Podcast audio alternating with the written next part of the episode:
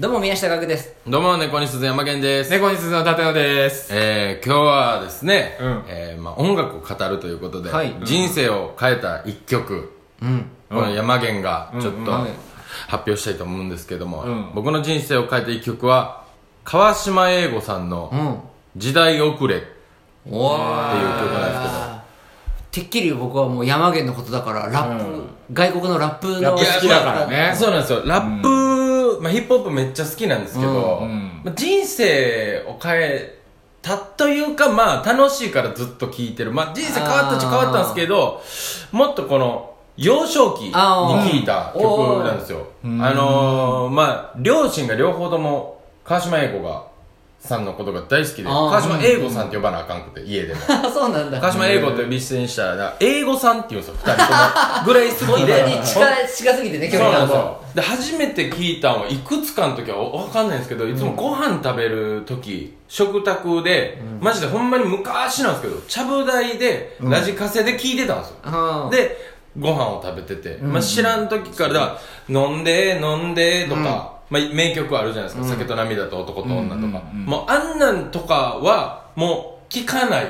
あああ母親たちも、うん。もうなんかし何この曲みたいなだから元気出して有効とかいう曲とかああるんですよすごいこう応応援歌みたいなのが多多くてちっちゃい頃も全然なんかこう結構のぶとい声のおっさんやなとか思ってたけど、うんうん。ちょっと大きなって聞いてみた時にめちゃくちゃいいこと言うてはると思って、うん。でこの時代遅れなんですけどこの不器用なはい。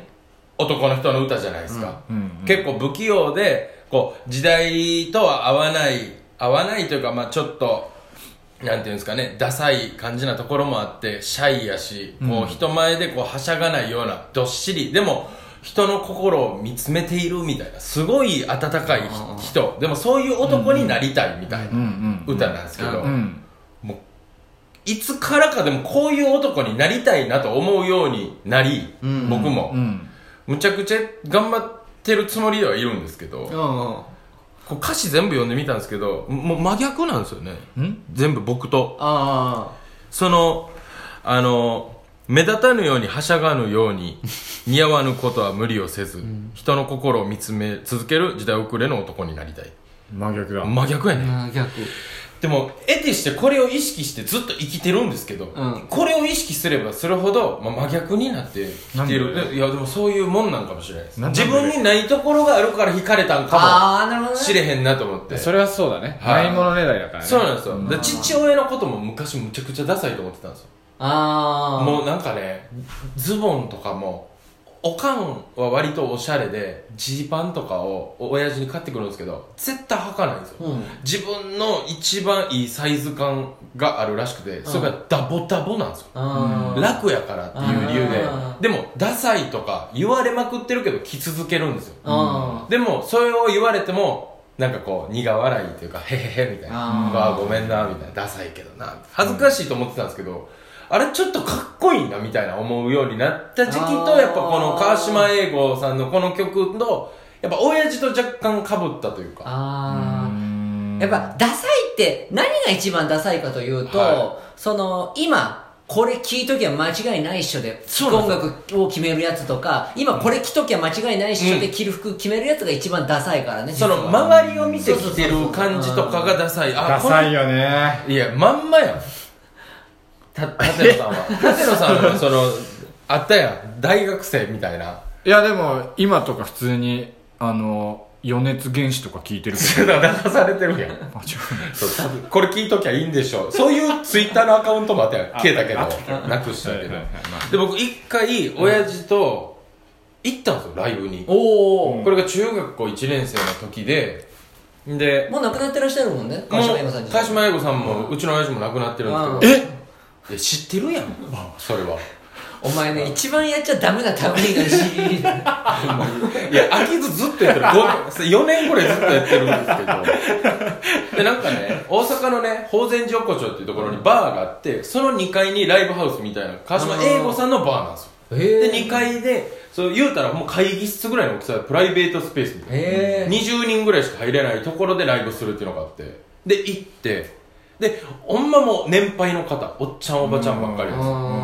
うん。で僕が、しまあ、中学ぐらいの子供がいてるのが珍しくて鹿島英語さんが「ボン!」って言うんですよ「おいボン。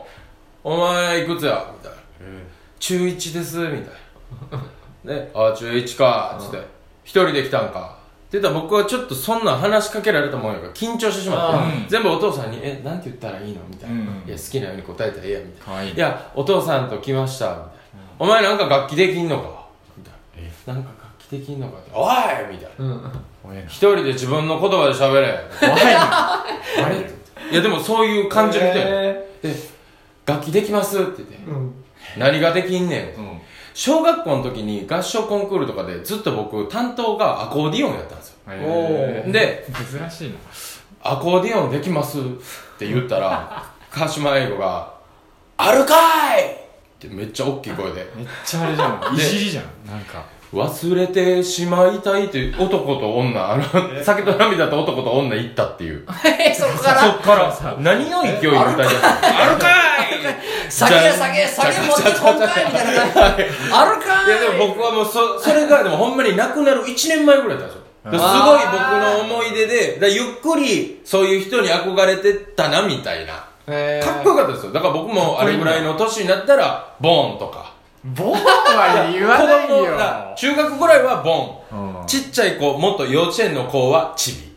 あ言いそう。ああいい言いそうだなお前んとこのチビ可愛らしい。大きな手。みたいな。ことを言いたい男で。公園連れたったってねーんだよえー、そうそう。公園連れたったってねでもええよ。もうチビ言うようなそういう男に憧れますね。はい。